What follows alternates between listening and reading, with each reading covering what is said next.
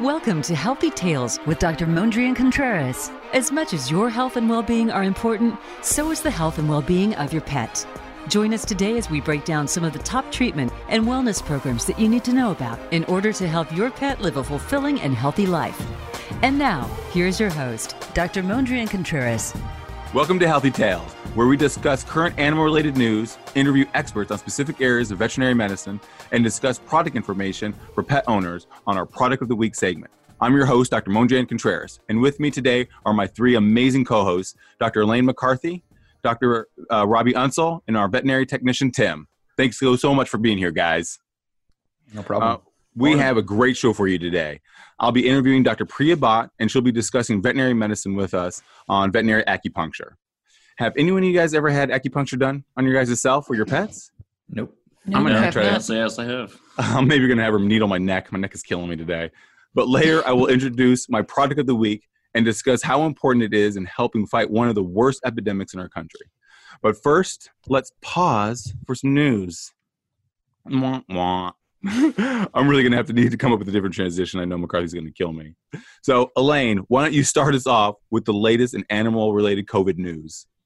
Yes, here with your COVID updates for pets. So, COVID has been confirmed in several animals in the U.S. Um, it, ha- it appears to spread from um, humans to animals, um, little risk of spreading from animals to humans. Uh, obviously, we still need to discover more about it to find out more information, um, but we do still have some recommendations from the CDC. Um, just like we talked about last week, continue with social distancing your pets. Um, try not to let them interact with other humans or pets as much as you can. Um, if you are an owner and you are showing clinical signs, ideally you would isolate yourself from your pet. Try to have somebody else take care of the pet if possible. If not possible, um, you basically want to avoid snuggling, sharing food, kissing, sleeping with your pet, things like that. Um, if your animal is showing clinical signs of COVID, um, don't take it into the vet immediately, um, but call your vet to determine what the next step should be at that point. Um, regularly washing your pet to keep the virus off the pet um, is, is going to help kind of prevent spread from pets to pets. Um, and ideally, you would stock up on at least two weeks' supply of food, meds, supplements, um, have your vaccine history on hand. Uh, with medication schedule and your vet contact information in, some, in case something were to happen and you needed to have somebody else take care of your pet for you. For more updates, um, you can go to the CDC website to kind of keep an eye on on what we should do and recommendations um, going forward. Excellent. I mean, I, I think these guidelines are great, and hopefully it'll be it'll help keep pets on leashes and keep cats indoors, both of which I'm a huge fan of. So again, to me, good for the CDC for making these uh, for making these guidelines. All right, Robbie, uh, what do you have on the legislative front? Uh, yeah, so uh, we're covering HR uh, 2850 uh, today, and it's titled the Humane Retirement Act, uh, which is actually one of two bills currently being considered uh, before the U.S. House of Representatives to ensure that healthy research dogs and cats are adopted uh, into suitable homes when their study is completed. Uh, the federal bill that's uh, currently before uh, the uh, House of Representatives is actually quite similar to a few state bills that have already been passed and enacted into law. this specific bill was introduced in December of 2018 by New York Representative Kathleen Rice, and it actually has a lot of common sense ideas that motivate its central points. Uh, and that common sense approach is kind of reflected in the bipartisanship of the 65 co sponsors of the bill. I think that it actually might be one of the only pieces of legislation that is co sponsored by both Republican Representative Matt Gaetz of Florida and Democratic Representative Eric Swalwell of California, which is quite a remarkable achievement, uh, especially in today's political climate. Uh, the bill itself is quite short uh, and aims to amend the Public Health Service Act to ensure that healthy research dogs and cats are adopted into suitable homes. Uh, this would cover any biomedical research facility that receives federal funding and stipulates uh, that after completion of any testing or research that these facilities make a reasonable effort to offer these cats and dogs up for adoption. Uh, there are some guidelines that they recommend following that include the behavior health of the pet uh, and removing civil liability for any issues that may develop post adoption. Now, the, the American Veterinary uh, Medical Association has a policy position covering this type of legislation uh, that was updated last year, and probably in response to this uh, to the introduction of this bill. And you know, I, I am in 100% agreement with their position, uh, which is that they support the adoption of healthy post-study research and teaching animals into long-term private homes as companion animals. Uh, through the use of adopted programs developed and managed by these research institutions. But they stress that the process needs to have expert veterinary uh, guidance, oversight, and input. Uh, and the wording of the legislation wouldn't quite mesh with a few of their recommendations on just a just a few points. Uh, first, the legislation is a little bit vague over who would oversee uh, this process, and the AVMA policy recommends that it falls under the purview uh, of the attending veterinarian at the research institution, um, and also the Institutional Animal Care and Use Committee, which every non private institution who has research animals uh, should already have. Uh, they also recommend that the attending veterinarian plays a central role in development and oversight of the program and has final authority when it comes to the adoption requests. Uh, second, they also uh, uh, recommend that the adoption process is performed under expert veterinary guidance and that each animal's adoption suitability be based on health status and behavior, which uh, the bill does at least allude to, uh, but it isn't specific about who assesses the behavior and health. Um, and also, too, the AVMA recommends that each animal be vaccinated and neuter or spayed uh, prior to adoption. Um, and then, kind of the last little point that they uh, recommend is that the adopters need to be educated about all pertinent information uh, regarding these um, uh, research animals uh, in terms of their behavior and their health prior to adoption, and that there is a record of transfer uh, of this information. And so they do prefer that this adoption is done primarily between the research institution and individuals uh, as opposed to a third party organization uh, just to ensure that the information has been properly conveyed to the to the owner. And so I would say that the current legislation falls uh, just a little bit short on a few of those recommendations, but it could easily be improved through the uh, amendment process.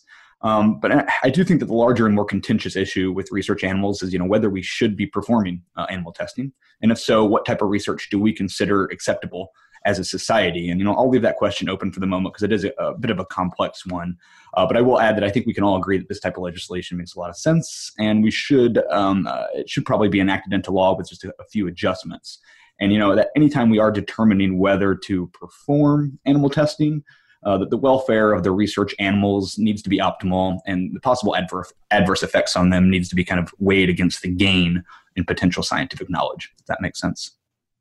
Absolutely. I mean, so I, I, I, mean, this is one of those common sense bills. I feel is just uh, of legislation that should pass really without much thought, especially when you have those two uh, Republican and Democrat across the board uh, agreeing on this. So again, definitely common sense bills. Uh, but I, you're exactly right. I, I, feel that the bigger picture uh, with pieces of legislation like this are we're moving closer, really, to the elimination or at least lessening of the number of pets being tested, especially when when we know there are alternatives, alternatives to um, again that can be done much more humanely. Again, they had studies on basically using human cells and computer models, uh, which are more compassionate, and these methods uh, are also providing again to be I think much more effective. So. Uh, again, so hopefully, again, we'll we'll find this piece of legislation on the president's desk pretty quickly here, uh, and we'll get this signed. All right. So uh, hopefully, guys, uh, and Tim, uh, what do you have up for us uh, uh, next today? Uh, so they did the the 2020 Westminster Best in Show. Um, winner this year was a uh, standard poodle named Siba. Uh, I, I, I gotta admit, um, not not uh, something I've ever paid a ton of attention to. Um, so I kind of learned a, a, fair amount of interesting things looking into this.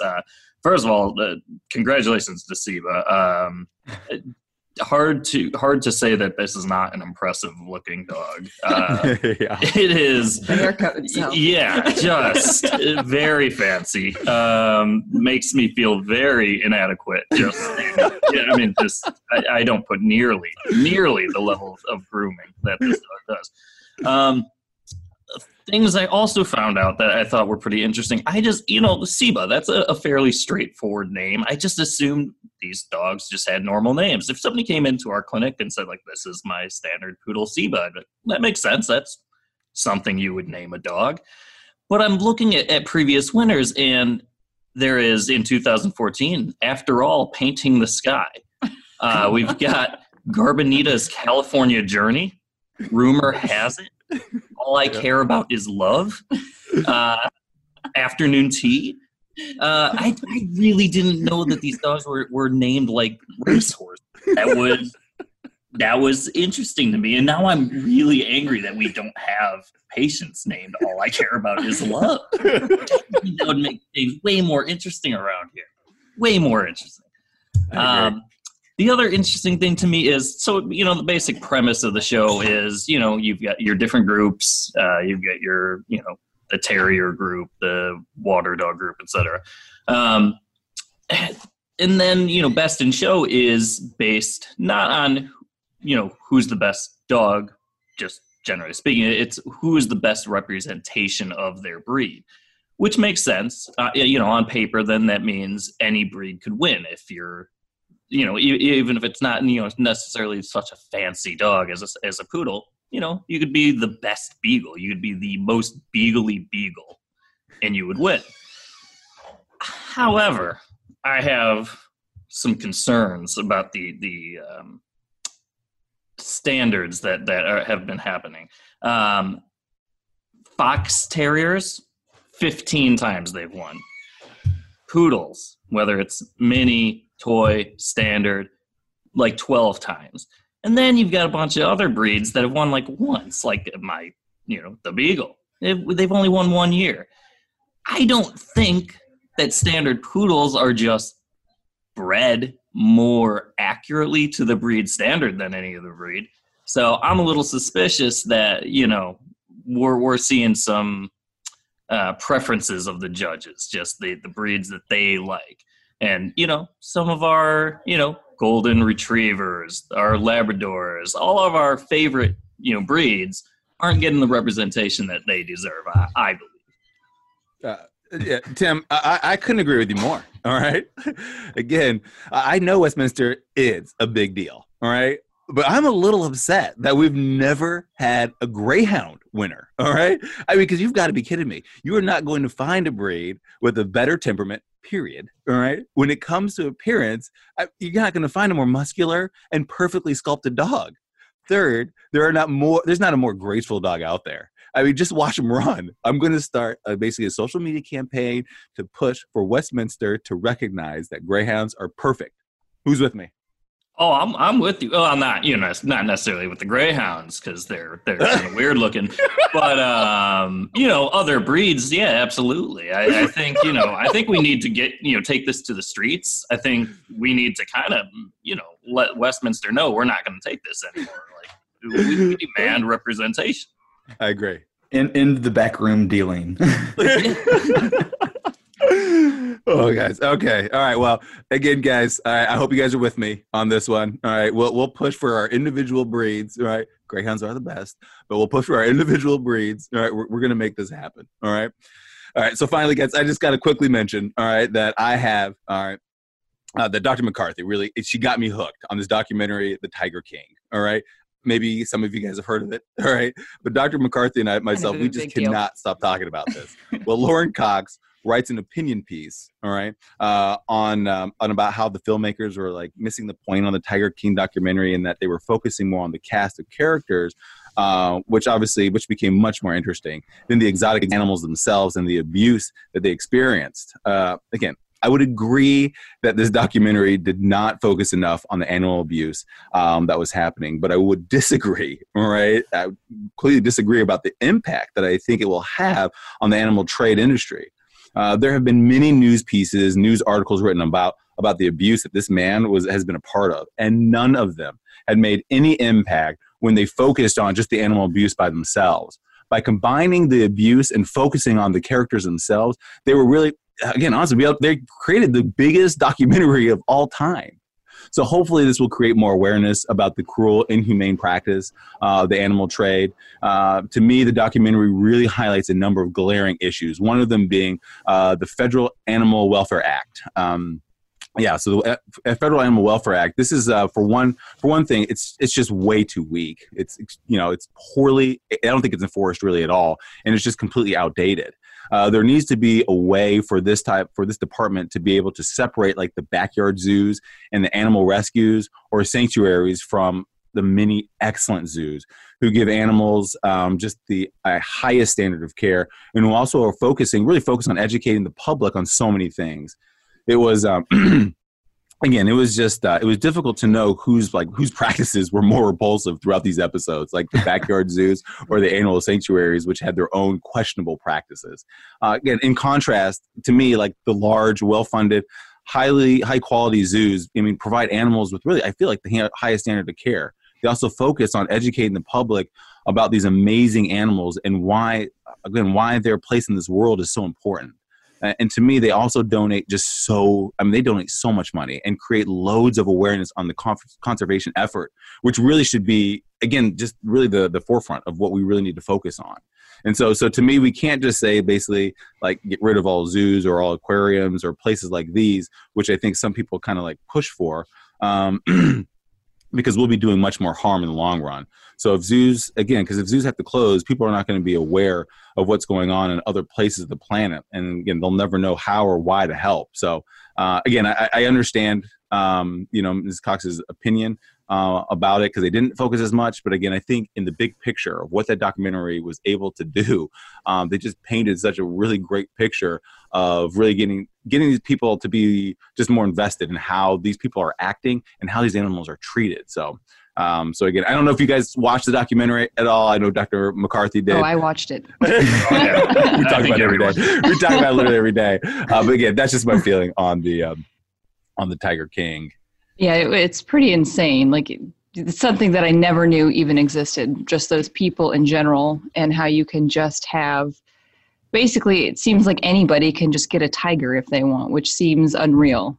Um, so hopefully, this will kind of ignite something where we start having regulations on who is who's allowed to have these large animals and what they're allowed to do with them obviously i agree with you i think uh, zoos in general um, if they are appropriately managed and have environmental enrichment and mental stimulation and and proper care for the animals i think are a good thing and the fact that they are you know uh, educating the public with conservation efforts and things like that um, but we can't just have anybody just owning these these animals especially when you um, watch these people and see kind of how unstable they are in general. Why are we giving them access to yes. these to these animals and and kind of it also educates the public on you know it's really cute when you get to hold a, a baby animal but what's the consequence for that animal when it, it reaches uh, three months old? Where or where does it go after that? And so hopefully it will make people kind of second guess when they are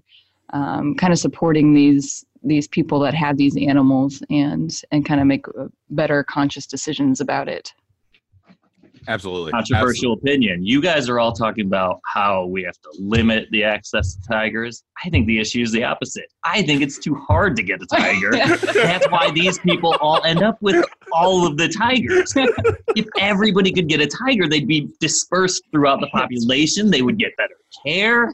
I think that's the solution is tiger for everyone honestly. Because you're going to take care of your one tiger, but you can't take care of like 200 like some of these guys have. Obviously, that's not realistic. so one tiger for every American is my. Tim 2020. tiger for everyone. oh my goodness, guys! Awesome, awesome. All right, uh, again, we'll, we'll, we'll have to de- agree to disagree, Tim, on, on that one. But yes, all right. Um, but you guys, awesome. Thank team again for keeping us up to date on animal news. Uh, again, up next, we get to talk with the always fun and extremely talented Dr. Priya Bhatt about veterinary acupuncture when we get back.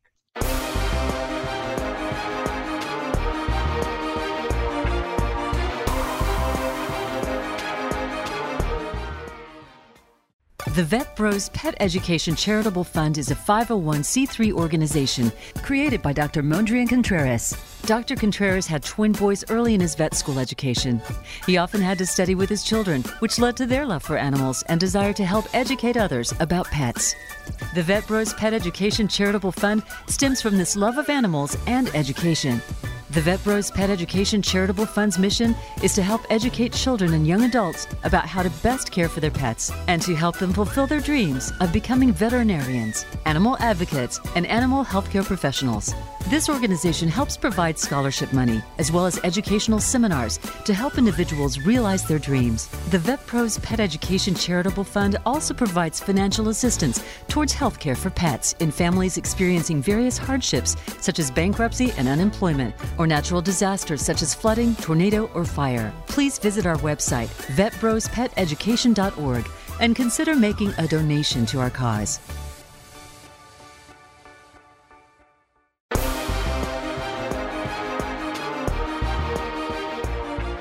You are tuned in to Healthy Tales with Dr. Mondrian Contreras. We'd love to hear from you on our program today. Please call in to 1 866 472 5788. That's 1 866 472 5788. Or send an email to vetbrospeteducationcf at gmail.com. Now back to Healthy Tales. Welcome to Healthy Tales. We have a aging pet population in this country, and it's only getting older. The great advances in medicine have allowed our pets to live longer, healthier, happier lives. However, with advanced with advanced age years comes age-related diseases, which result in pain and discomfort. What's more is that many of our pets are not only dealing with chronic pain problems such as arthritis and muscle wasting, but they're also dealing with comorbidities such as kidney disease and heart disease. It can be difficult to treat these uh, pets safely because medications to, to make them feel better often have side effects that can be unpleasant or complicate their other diseases acupuncture has become a great option for owners to help treat very complicated conditions, especially in our aging pet population who suffer from chronic pain. Dr. Priya Bhatt is an expert in the area of acupuncture and has been providing amazing service for our pets for almost a decade. Dr. Bhatt is a UCLA graduate, got her master's in equine physiology in 2006, earned her doctorate in veterinary medicine from the University of Illinois, ILL. I and got advanced certificates from the Chi Institute of Veterinary Acupuncturist, Veterinary Food Therapy, Natural Healing, Advanced Veterinary Acupuncturist, and Veterinary Medical Manipulation Practitioner. She is a past CVMA uh, Chicago Veterinary Medical Association president. She does an excellent job educating her clients. She really takes the time to connect with owners. She's always um, has amazing chemistry with her clients and patients, and she is extremely passionate about her work and just one of my favorite people to talk to. Thank you so much, Priya, for being here. Thank you for having me. Uh, where did you Where did you grow up? I'm actually a Chicagoland native, uh, born and raised, and went to Barrington High School, so very close by, actually.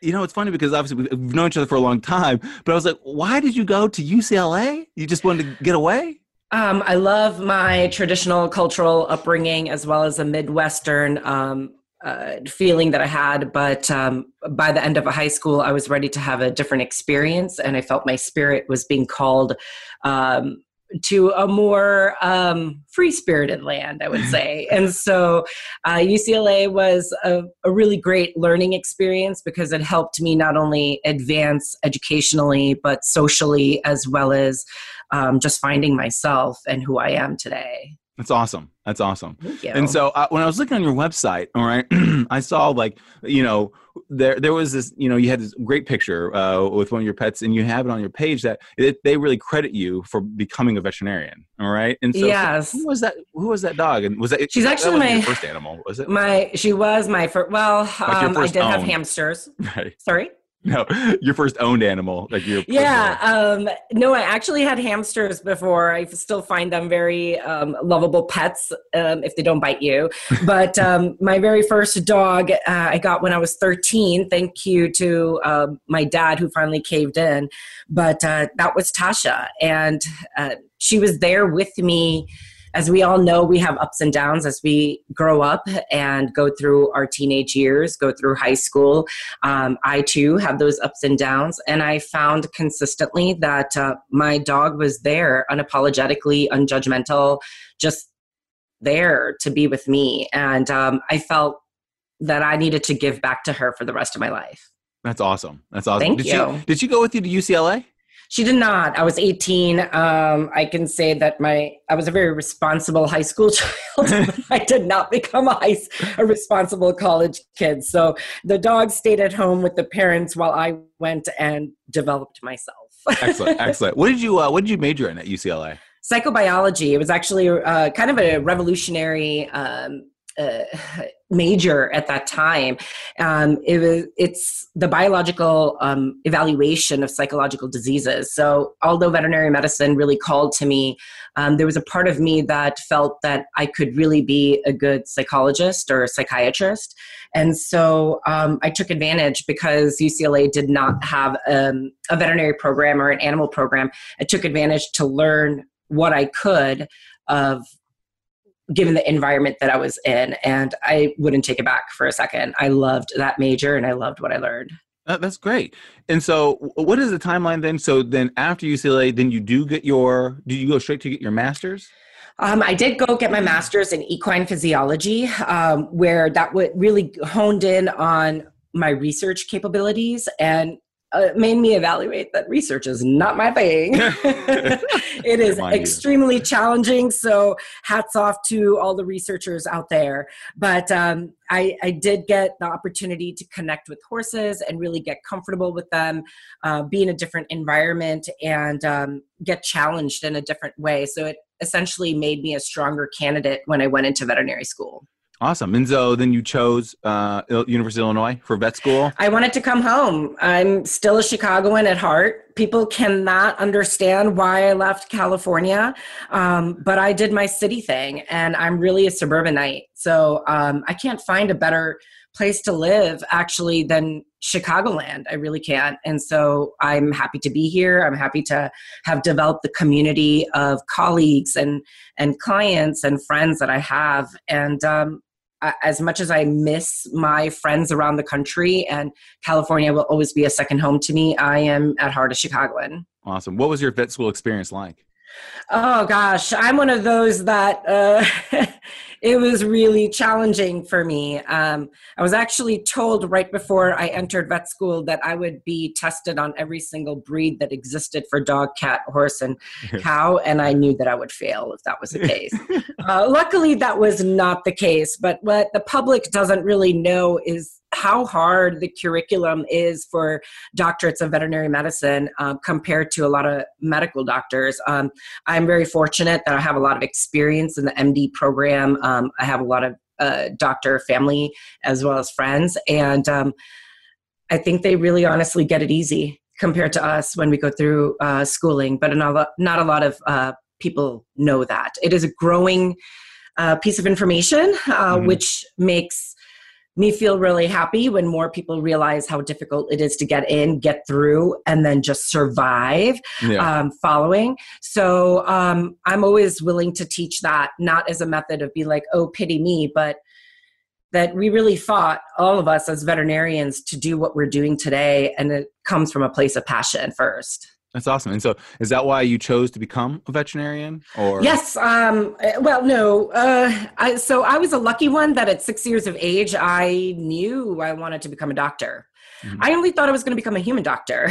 Mm-hmm. Um, that changed. You know, um, there were a lot of when you go. I'm a very emotional person. I do not. Um, I, I'm I guess I'm not forgiving about that. I think the emotional aspect of me makes me a good doctor, a good communicator, as well as a, a good acupuncturist um, and healer. But um, during during the growing up times, we all know um, that it can be challenging, and there are what a lot of the public doesn't even understand, which I've realized in the last few years actually, is that there the people that are in veterinary medicine are all um, have a heart that is very easily um, broken. And it's it's can be broken by clients and and patients. And and our bosses and classmates um, and so it takes a lot of strength to get through it um, and now in the last i know we're kind of diverting topics here but in the last couple of years we've had a lot of movements recognizing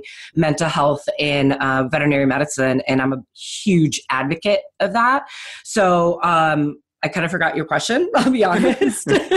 no, my experience in vet school was that it was a lot of up and down. I will I loved and appreciated every single moment I worked with a client and with the patient.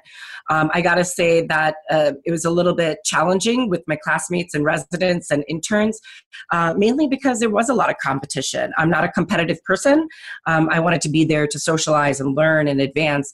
But uh, competition is a thing. And so I got to say it was challenging. I, I wouldn't say that I would easily go back, but I'm glad to be where I am now.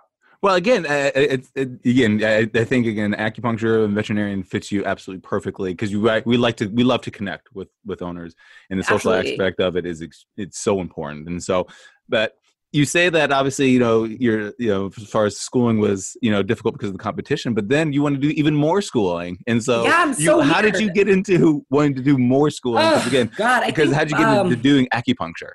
Yeah, so actually. um you know when i graduated well again a lot of people don't realize is that if veterinarians upon graduation if they don't seek their own mentorship or seek their own um, ability to figure things out um, then a lot of us are actually often left alone um, unless you go out and seek out an internship. As you know, Mondrian, you, you sought out an internship.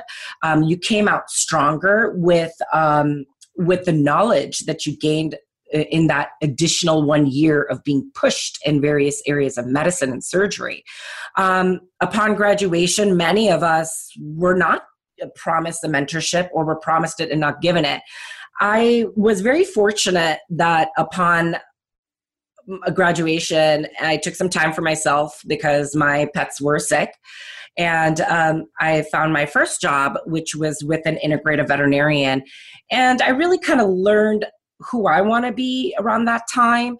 Um, but it, it wasn't fully developed. So then I had the opportunity of running into a wonderful lady who ended up inviting me to join her multi multi doctor practice. And as you know, you and I were associates for uh, mm-hmm. uh, three years. Mm-hmm. So um, that honed in my medicine and my surgery. Um, I will never forget uh, our our one of our mentors, Dr. Sarabasi, saying, "Don't ever forget your your elements of basically medicine and surgery." And I truly, one-heartedly believe that.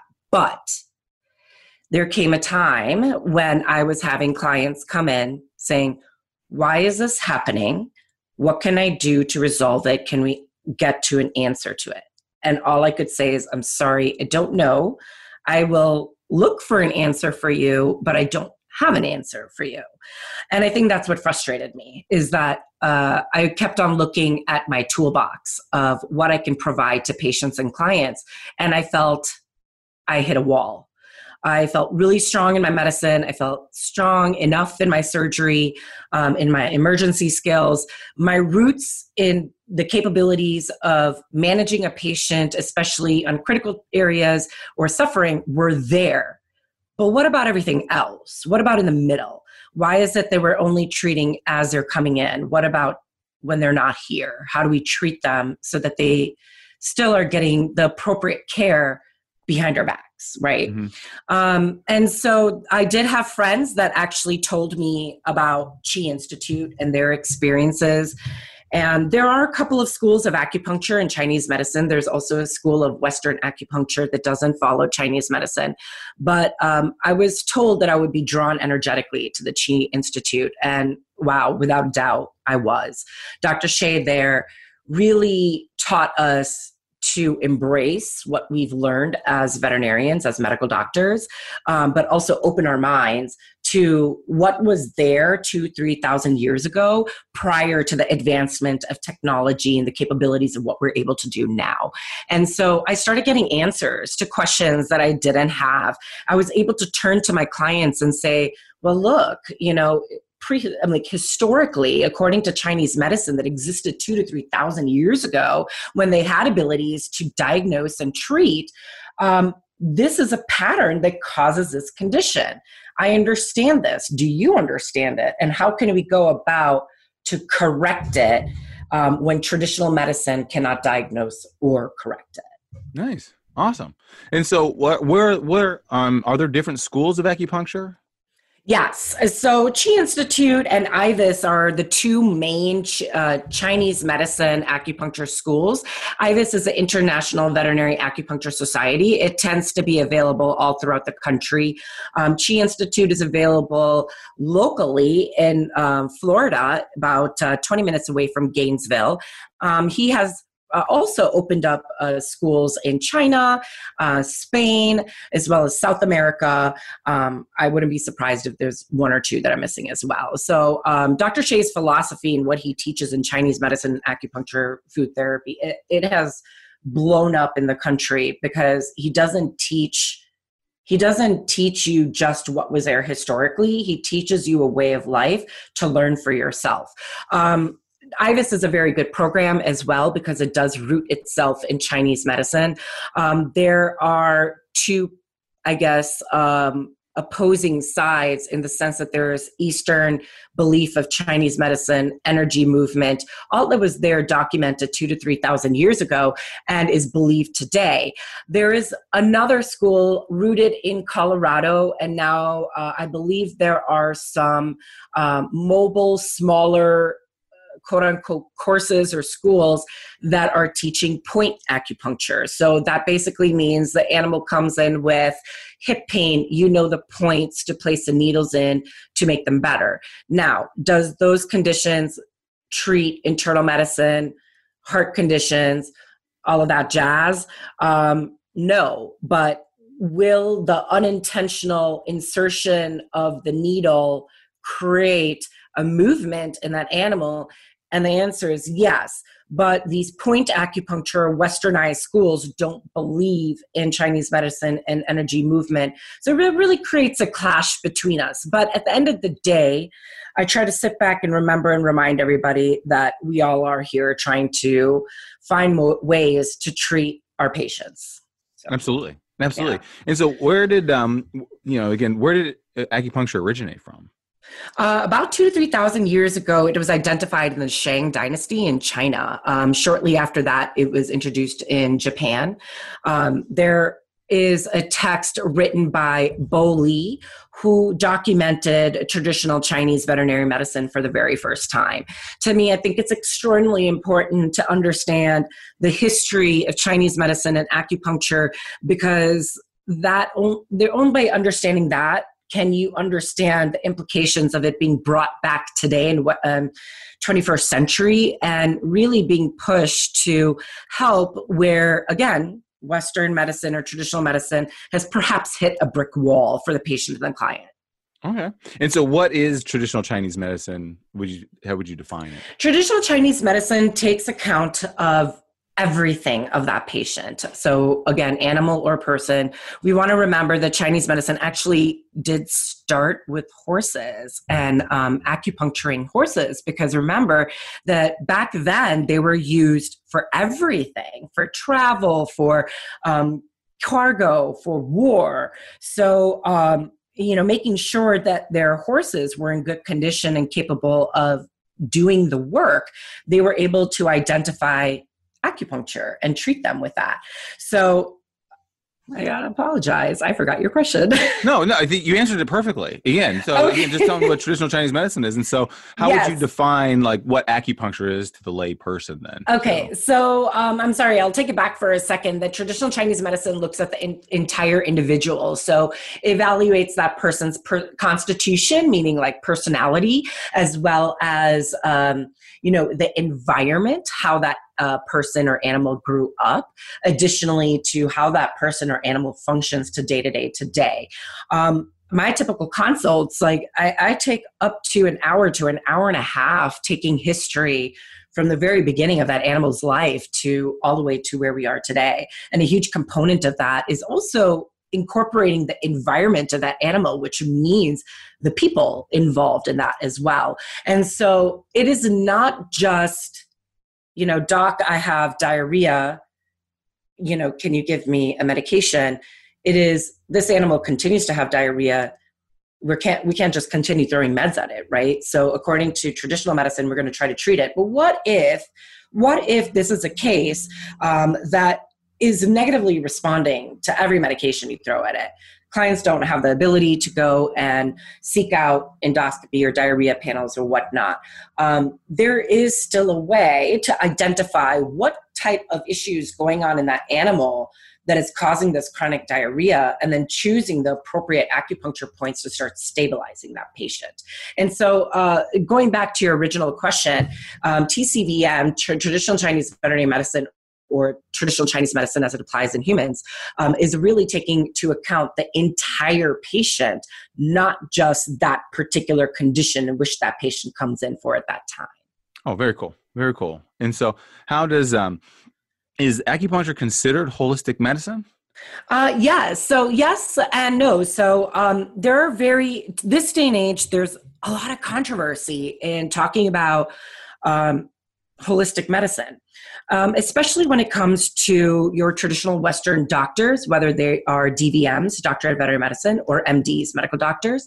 Um, there's a huge disconnect between what can quote unquote holistic medicine do. The, this originates way back when, when chiropractic medicine started. Um, there was a huge disconnect between uh, medical doctors and chiropractic doctors um, in the sense that they didn't understand why chiropractic uh, doctors can do a little crack here and there and could potentially cause healing. They didn't want to open their minds to it.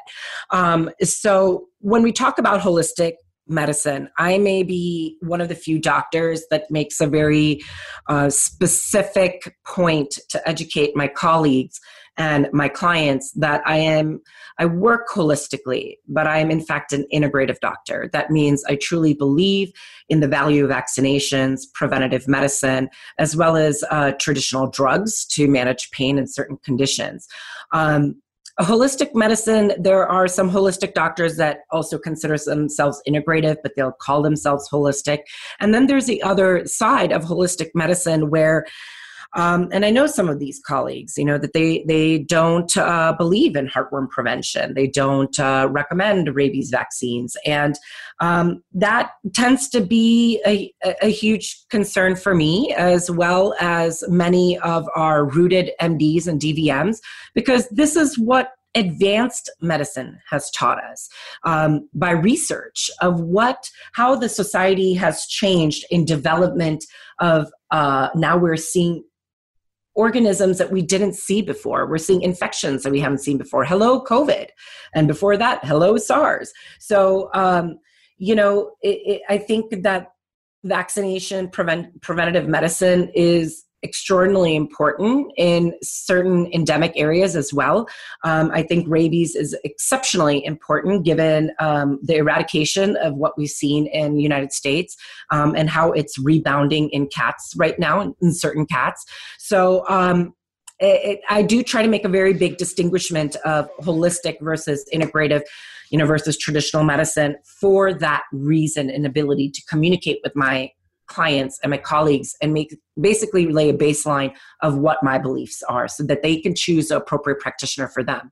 But does acupuncture lie under holistic medicine and integrated medicine? And the answer is yes. It can also now be used as a true form of medical healing. So many of these specialty centers often are hiring CVAs, uh, certified veterinary acupuncturists, to be part of their rehab teams because they have seen the true benefit of both acupuncture and rehab together.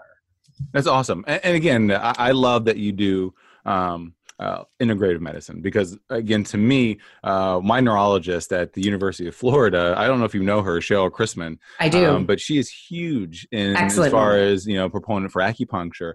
And really, she's, she's just saying that, again, yep, a lot of times these dogs with intervertebral disc disease, definitely, they need to have the surgery done, have the surgery done in a house. But that acupuncture has been a huge, a huge, uh, really huge factor and necessary really to help support rehabilitation process. And so, absolutely. Uh, and so again, I think when we combine these two pieces of medicine, and that's why I love the way uh, again that you practice, uh, because again, they, they think they complement each other. And you know, I they don't think do. You know, and I don't think they have to be opposites of each other. I think they can really complement each other. So again, I really do love that. Okay, uh, what types of conditions um, do you feel is acupuncture intended for? Well, I know, uh, I guess you know that's not you know I know it's kind of all of them really you know because it can really yeah. Do all of them. But you know, as far as um, the experience that you've had, what are some uh, really some cases and examples of case that you've treated and, and some of their outcomes? Sure. So um, I'm really grateful that um, there are general practitioners out there as well as neurologists out there that uh, really know who I am and value what I do. So a huge brunt of my uh, business in the last five years has been uh, based on referrals, and so I am pre- predominantly referral based, so that the client has some idea of what is going on with their pet as well as the goal in terms of what they want to achieve in hiring me. And i think that that's really important to create that circular um, effect of treatment for the client is really identifying what is it that they want uh, when they come to us.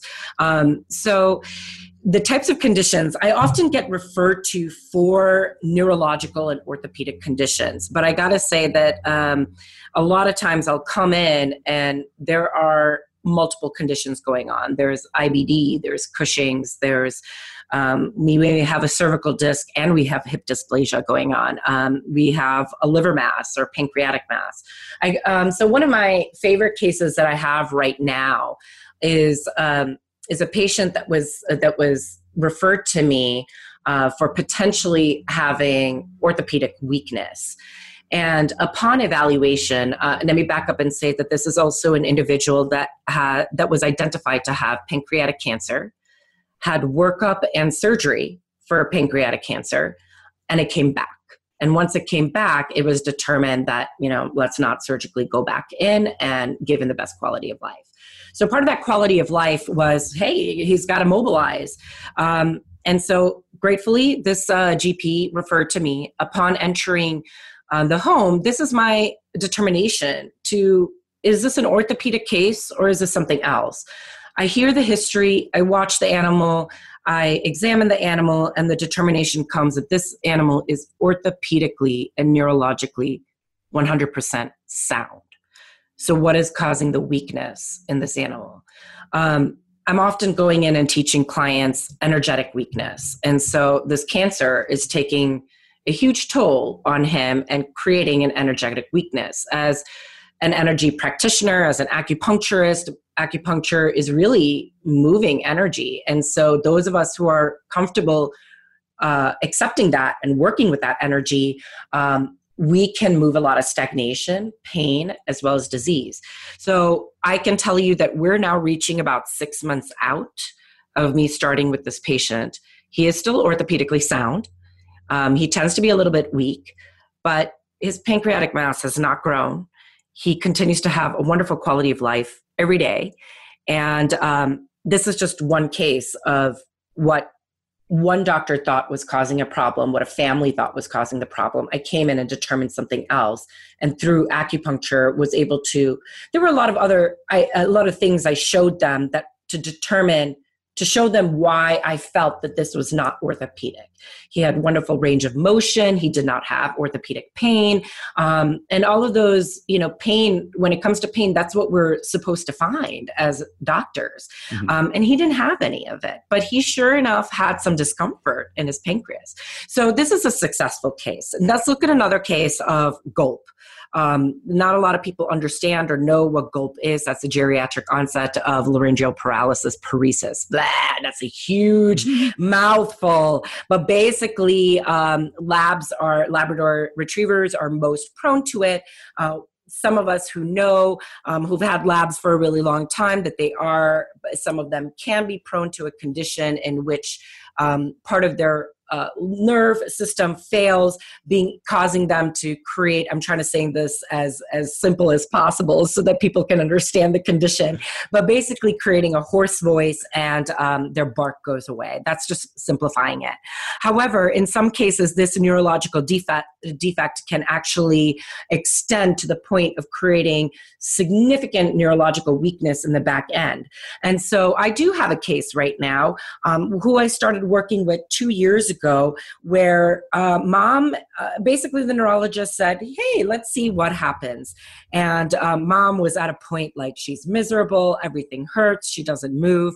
Um, long story short, this girl has not only had a great quality of life with consistent acupuncture, herbal therapy, food therapy, um, essential oil therapy, combination of everything, including traditional drugs of gabapentin as needed, tramadol, um, and non-steroidal anti-inflammatories as needed. Because again, it's a multimodal effect to try and make these patients uh, comfortable and live the quality of life that they're meant to live.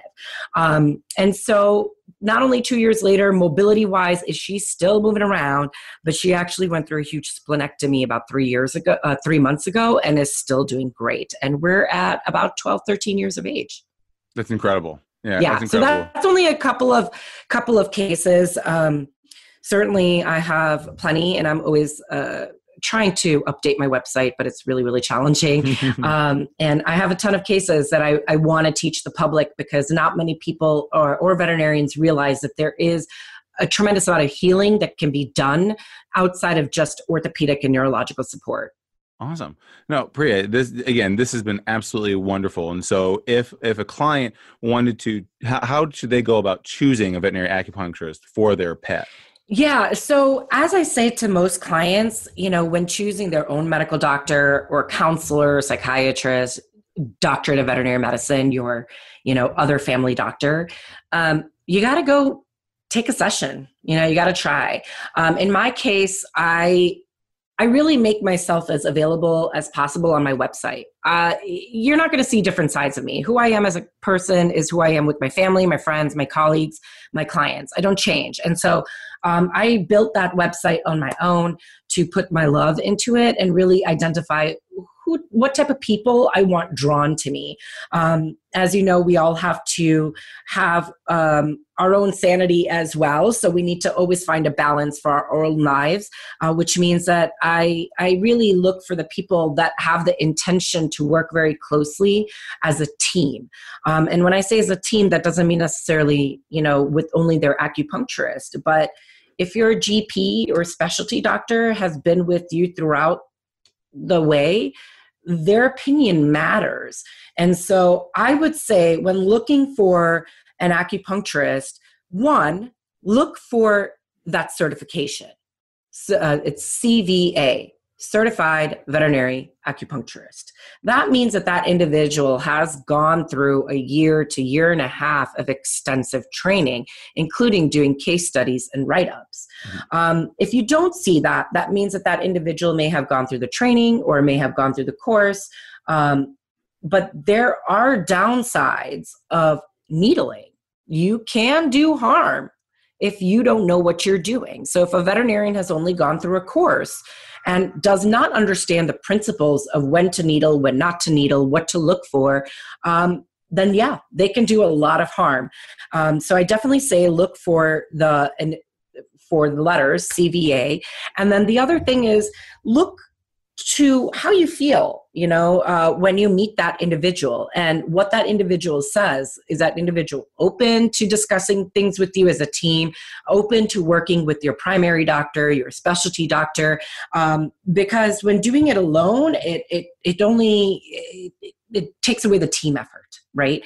Um, so those are my two principles on Excellent. looking for someone to treat your pet no, uh, again, Dr. Bhatt, again, this has been uh, absolutely wonderful. We have about a million things that we actually probably need to get to more, and we'll have to do this again. Okay. Yeah. Uh, again, thank you so much, Priya. Again, this thank has you for having absolutely, me. Oh my God, absolutely. This has been wonderful. Uh, again, I hope we can re- reconnect on another episode because I know, again, like I said, there's much more areas to cover on veterinary acupuncture. So thank absolutely. you so much. Thank you.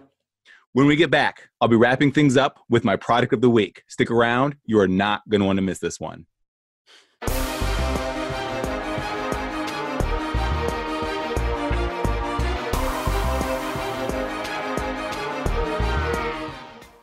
The Vet Bros Pet Education Charitable Fund is a 501c3 organization created by Dr. Mondrian Contreras. Dr. Contreras had twin boys early in his vet school education.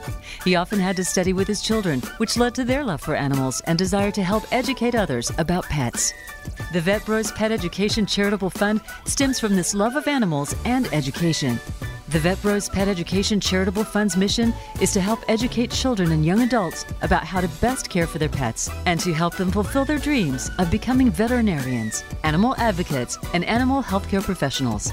This organization helps provide scholarship money as well as educational seminars to help individuals realize their dreams. The Vet Bros Pet Education Charitable Fund also provides financial assistance towards healthcare for pets in families experiencing various hardships such as bankruptcy and unemployment or natural disasters such as flooding, tornado, or fire. Please visit our website, vetbrospeteducation.org, and consider making a donation to our cause.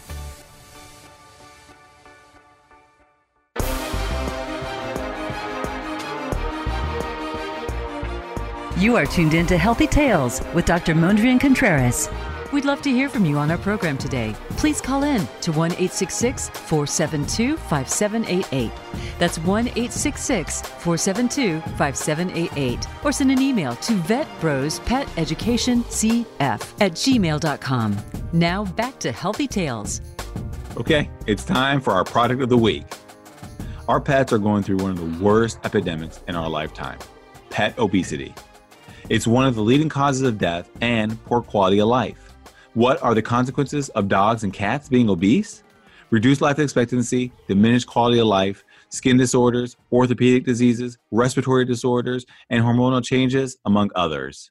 We are living in a time where pet nutrition has never been better, and it has the potential to give our pets longer, healthier lives. According to the Association of Pet Obesity, 60% of cats and 50% of dogs are overweight or obese, which are staggering numbers. But if you work at a veterinary hospital, you would probably think that that number is even higher. An article in JAVMA in 2002 titled Effects of Diet Restriction on Lifespan and Age Related Changes in Dogs showed that a group that was fed 25% fewer calories than the control group lived almost two years longer than the control group.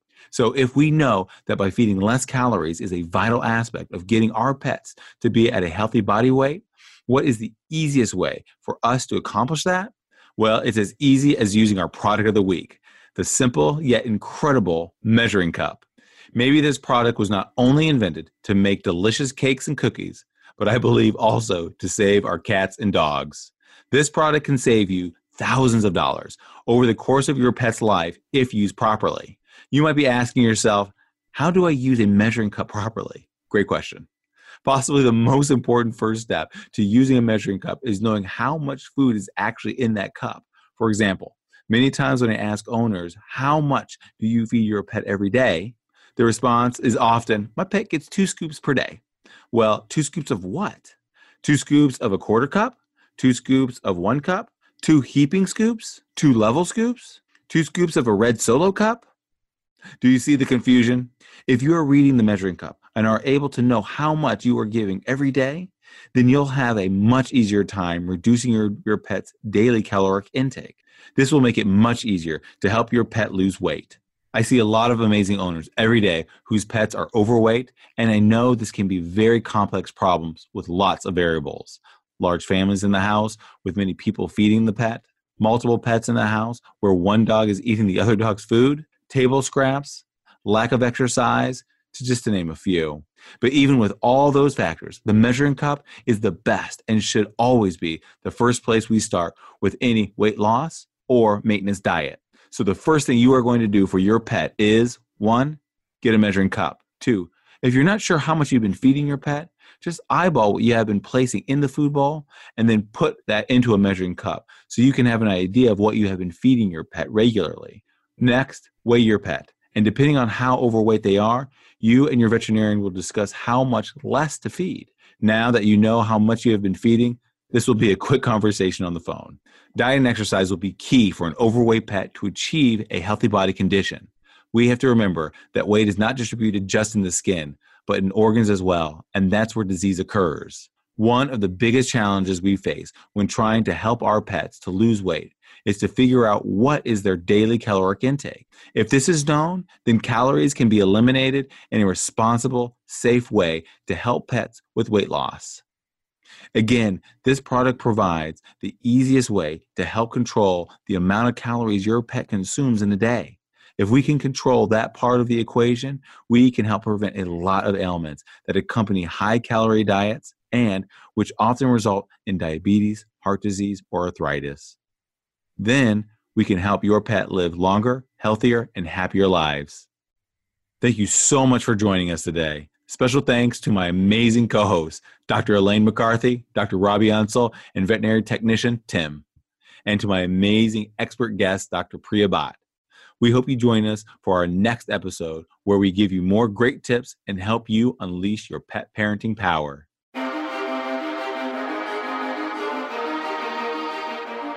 Thank you for listening to Healthy Tales. Please join your host, Dr. Mondrian Contreras, for another edition of the program next Wednesday at 6 a.m. Pacific Time, 9 a.m. Eastern Time on the Voice America Variety Channel. Here's wishing better health for you and your pet.